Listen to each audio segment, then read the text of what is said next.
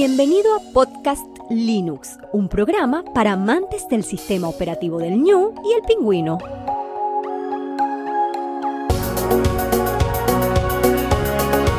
El espacio sonoro para disfrutar del software libre.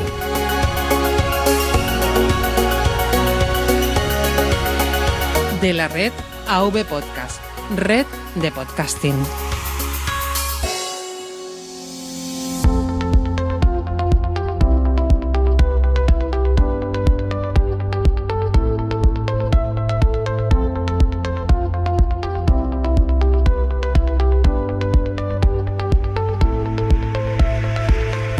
Buenas oyentes de Podcast Linux, mi nombre es Juan Febles y tenemos hoy el análisis del Slimbook 0. Hoy te presento al chiquitín de la marca Slimbook. Ya estés en trayecto, haciendo deporte o tareas del hogar, paseando o en tu casa, te doy la bienvenida al episodio 82. Hardware Slimbook 0. Antes de empezar me gustaría recordarte que Podcast Linux forma parte de la red AV Podcast y que todo web podcast está alojado en neodigi.net, nuestro proveedor de confianza de habla hispana. Agradecer a Slimbook la sesión de este dispositivo que me ha encantado y llevaba un tiempito ya queriéndolo tener en mis manos y va a ser el primer ordenador de bajo coste de esta marca, de Slimbook, de esta marca valenciana que tengo en mis manos. Y la verdad, mm, agradecidísimo. Y desde que vi que la página web ya tenían un Slimbook 0. Mm, bueno, lo primero le pregunté a la marca eh, qué tipo de dispositivo era y que cuándo podía tenerlo en mis manos. Ha pasado un tiempito, Slimbook no ha parado de sacar dispositivos y ya por fin tengo a este que me llama mucho la atención y porque mi trabajo también es en educación, le veo mucho interés a este tipo de dispositivos. Un dispositivo de bajo coste que por poco dinero te puedes hacer con él y le puedes sacar un partido yo creo que muy muy interesante. Antes de empezar, mm, comentar que ya tengo varios vídeos del unboxing y del encendido del dispositivo y está todo, bueno, mm, perfecto, te lo voy a dejar en las notas del programa para que le eches un vistazo y además del audio de todo lo que te voy a comentar y la reflexión que voy a hacer, pues que por ti mismo, nunca mejor dicho, le eches un vistazo a este dispositivo. Bueno, vamos a empezar con el análisis y como siempre voy a diseccionarlo de la misma forma que hago con casi todos los dispositivos. Vamos a empezar con el cuerpo, la parte exterior. Bueno, es muy interesante porque tiene un formato de bloque muy parecido al de su hermano mayor, el Slimbook One, con el que estoy grabando ahora. Pero lo que te va a llamar la atención es su diseño en forma de disipador de aluminio negro brillante. La verdad es que es muy llamativo sinceramente, porque bueno, esa parte disipador de rendija pues lo hace muy atractivo desde mi forma de ver. Este disipador abarca tanto la forma frontal como sus laterales en forma de bloque y bueno, creo que, esta forma de bloque compacto eh, hace que no entre polvo, ya la marca lo comunica en su página web ya que no hay ningún tipo de rendijas para ello. La disipación la hace desde el disipador que está en esa parte frontal y lateral en un solo bloque. También en el cuerpo, en la parte de abajo, tiene un anclaje para poderlo poner soporte BESA, lo puedes poner en una pantalla, lo puedes poner en cualquier sitio donde este soporte se pueda anclar. Todos los televisores y todos los monitores por la parte de atrás tienen para ese soporte y entonces lo tienes, bueno, un ordenador súper compacto que ni siquiera vas a ver que existe y que, como dije anteriormente, por este disipador en bloque, pues es que no tiene ningún tipo de ventilación activa y por lo tanto no vas a oír ningún ventilador. Y eso es una pasada, va a pasar totalmente desapercibido. Además de lo que es el, el Inbook 0, el dispositivo en sí, te va a venir con un alimentador tipo cargador con conexión barril. Es pequeño y es ligero, a 19 voltios y 2,1 amperios. El cable es lo suficientemente largo para que puedas conectarlo a la red eléctrica sin ningún problema. Y es que además te trae un cable SATA de alimentación, un cable SATA de datos y un cable HDMI, lo cual se agradece bastante para poder conectarlo en casa muy rápidamente y disfrutar de él. Sus dimensiones y peso es de 13 por 12 por 4 centímetros. Es bastante, bastante compacto. Se parece mucho al Slimbook One. Y tiene solo, solo 630 gramos de peso. Es una flipada. Lo estuve comprobando varias veces en la báscula porque creía que me tenía que dar un poquito más de peso, pero no, 630 gramos de peso. En conexiones y puertos, en la parte frontal tiene el botón de encendido, muy robusto, haciendo ese pequeño clip para que sepas, y tiene un LED eh, azul, el cual se ilumina y sabes que has encendido el aparato, y tienes cuatro puertos USB dos que son 3.0 y dos que son 2.0. A esos cuatro USB en su parte frontal hay que añadir en la parte trasera otros dos puertos USB 3.0. Entonces en total tienes seis puertos USB de sobra.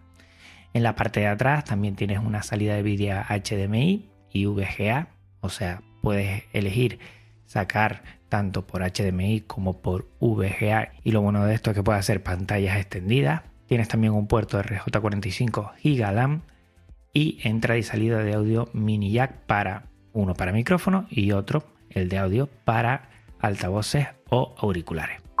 En lo concerniente a conectividad inalámbrica, tienes una tarjeta Intel Dual Band Wireless AC3165, una Wi-Fi AC con Bluetooth 4.2 y la Wi-Fi, como siempre, a 2.4 y 5 GHz. O sea que perfecto. Además, tienes dos antenas para facilitar la conexión inalámbrica en casa o en el trabajo. Tienes unas conexiones en un lateral de lo que es el Limbus 0. Se conectan, son esas típicas antenas como si fueran de un router. Y nada, mm, las conectas y ya tienes la conectividad inalámbrica perfecta. Yo lo tengo conectado en casa inalámbricamente y va muy bien. Siempre, evidentemente la conexión que es por cable por puerto RJ45 va mucho mejor, pero va muy bien y no he visto ningún problema que haya tenido concerniente a otro tipo de aparatos con Wi-Fi. En el procesador vemos que este dispositivo es un dispositivo comedido. ¿eh? Tiene un Intel Celeron 3855U con caché de 2 MB a 1,60 GHz que tiene este procesador dos núcleos y puede trabajar con dos subprocesos. Es un procesador comedido para hacer un tipo de trabajo que nos requiera mucha, mucha eficiencia. Eso mm, yo creo que con este dispositivo lo tenemos que tener muy claro no te vas a comprar este dispositivo por el alto rendimiento que tiene. Te vas a comprar este dispositivo para un tipo de trabajo que al final lo comentaré.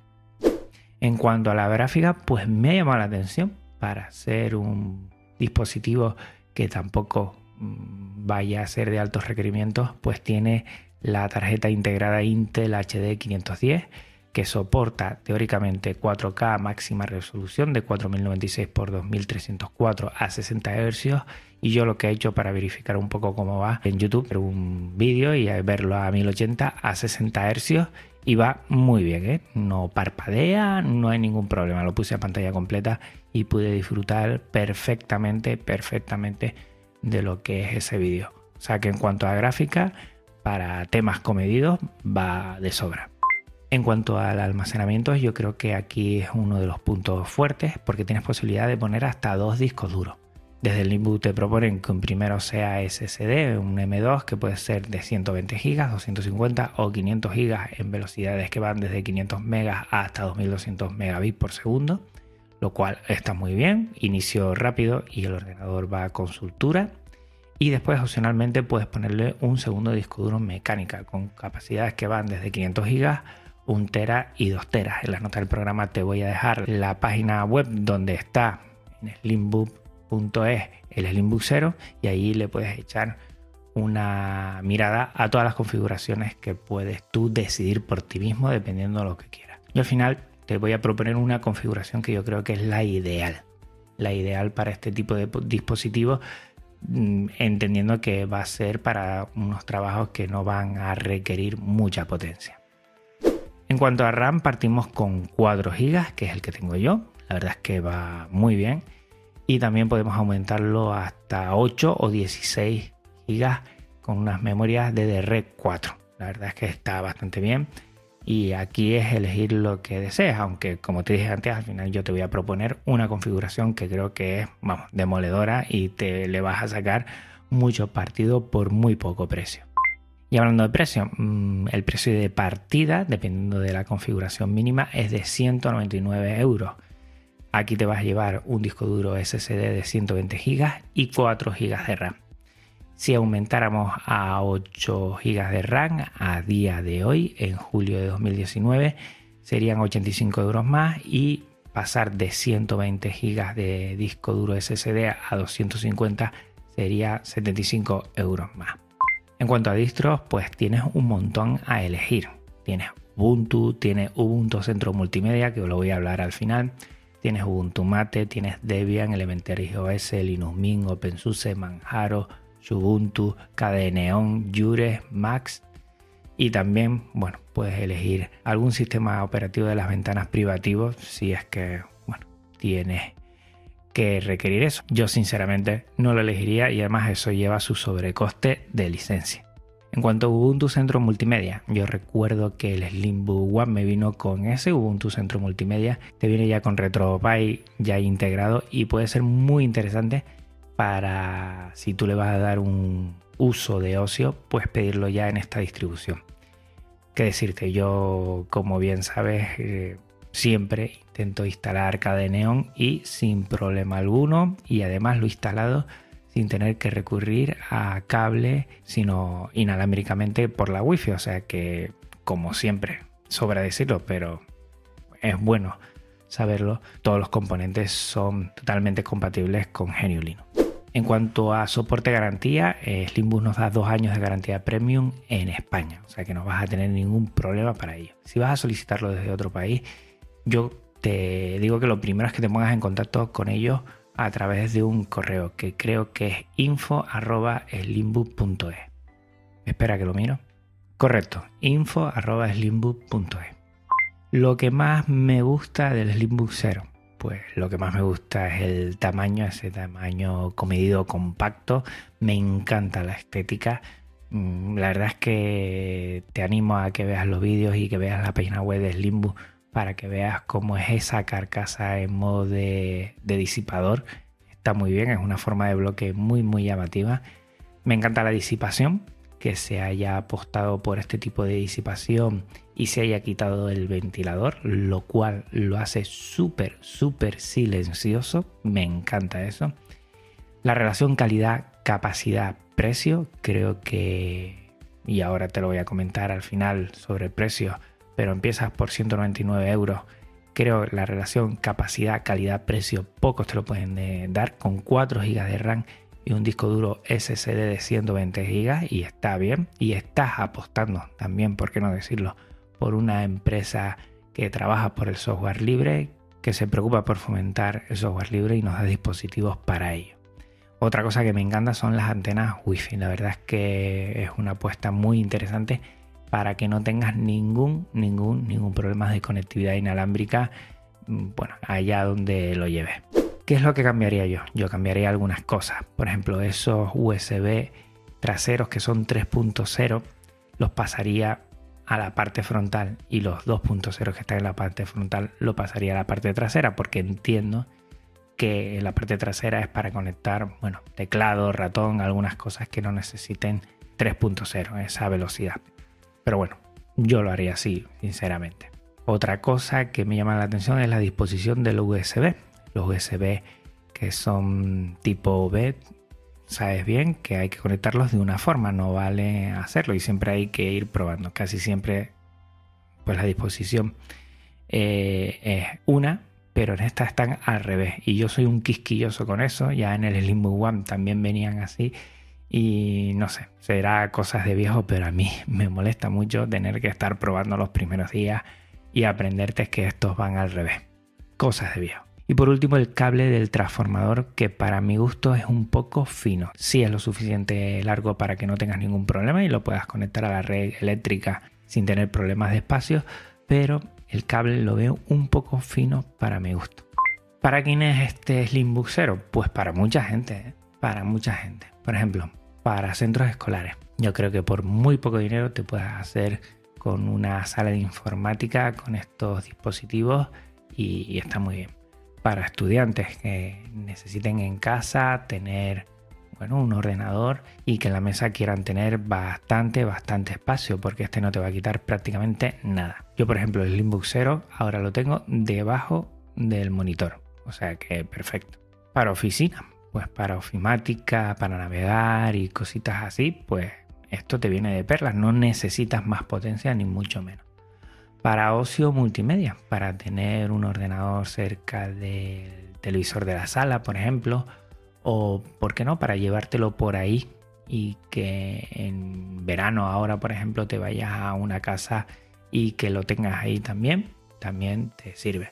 Para retro gaming, bueno, con RetroPie, pues aquí tienes potencia suficiente para poder trabajar con los emuladores de esa máquina un poquito menos antigua y que aquí con la potencia que tiene el Intel Celeron pues, pues va a ir de perla. Por ejemplo, para puntos de información, donde quieras tener el ordenador que no ocupe mucho sitio o que no se vea y que tenga un punto de información para, para, las personas que vayan por ahí, para que puedan navegar, para que se puedan acceder a una web específica de una empresa, pues para eso, perfecto para las personas que quieran tener un ordenador totalmente desapercibido y silencioso. Es que ni lo vas a ver ni lo vas a escuchar.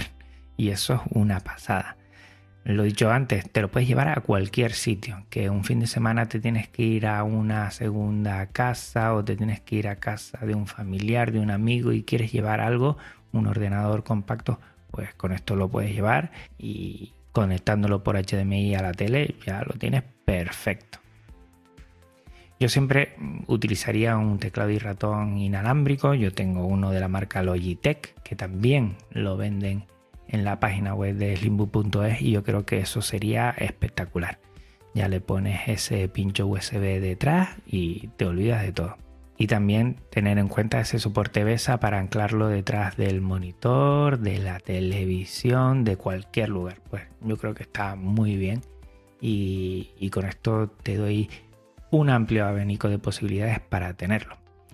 Para mí la configuración ideal es la base, la de 199 euros, porque entiendo que es un precio de derribo. O sea, lo dije antes, a día de hoy encuentro muy difícil que te pueda dar una empresa un ordenador compacto con un SSD de 120 GB, con 4 GB de RAM y que tenga ese precio.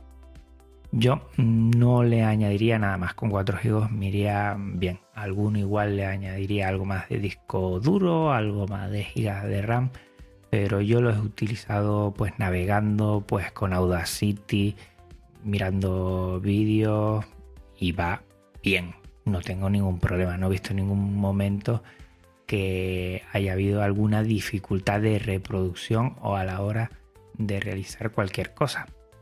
Para mí, por ejemplo, para realizar con Audacity la edición de audio tendría suficiente y además lo bueno es que en la grabación no se oiría absolutamente nada de ventiladores, o sea que estaría perfecto. Para mí, sin duda alguna, configuración ideal, la base, la de 199 euros. Es que por menos de 200 euros, ¿alguien te da más? no lo sé, pero me he quedado encantado. Me estoy pensando hasta quedármelo, pero bueno, Ahí tengo a mi pareja detrás que me está diciendo que tengo el despacho en casa lleno de cacharros y que esto no puede ser. Ya veré qué termina todo esto. Pues bueno, por mi parte nada más. Y recuerda que el final ya lo hemos cambiado. No te voy a estar dando toda la parafernalia de dónde puedes contactar conmigo, dónde no. Si quieres contactar conmigo, la verdad es que hay muchas maneras y que las tienes todas en las notas del programa. Mira, si contactas conmigo me haces muy feliz Además aprendo mucho. O sea que estoy con muchas, muchas ganas de que lo hagas, tanto en redes sociales, en correo, como en cualquier cosa que puedes ver en las notas del programa. Recuerda también que todo Podcast está alojado, como te dije al principio, en neodigi.net, que es nuestro proveedor de confianza de habla hispana. Te agradezco mucho, mucho, mucho, como siempre, tu tiempo, escucha y atención. Y ya sabes que en 15 días nos volvemos a ver otra vez por aquí y en 7 en una sola semanita nos vemos en el Linux Express, que lo tienes también en las notas del programa. Hasta otra Linuxero, hasta otra Linuxera. Un abrazo muy muy fuerte a todos y a todas. Chao. Podcast Linux, el espacio sonoro para disfrutar de GNU Linux. El espacio sonoro para disfrutar del software libre. De la red AV Podcast, red de podcasting.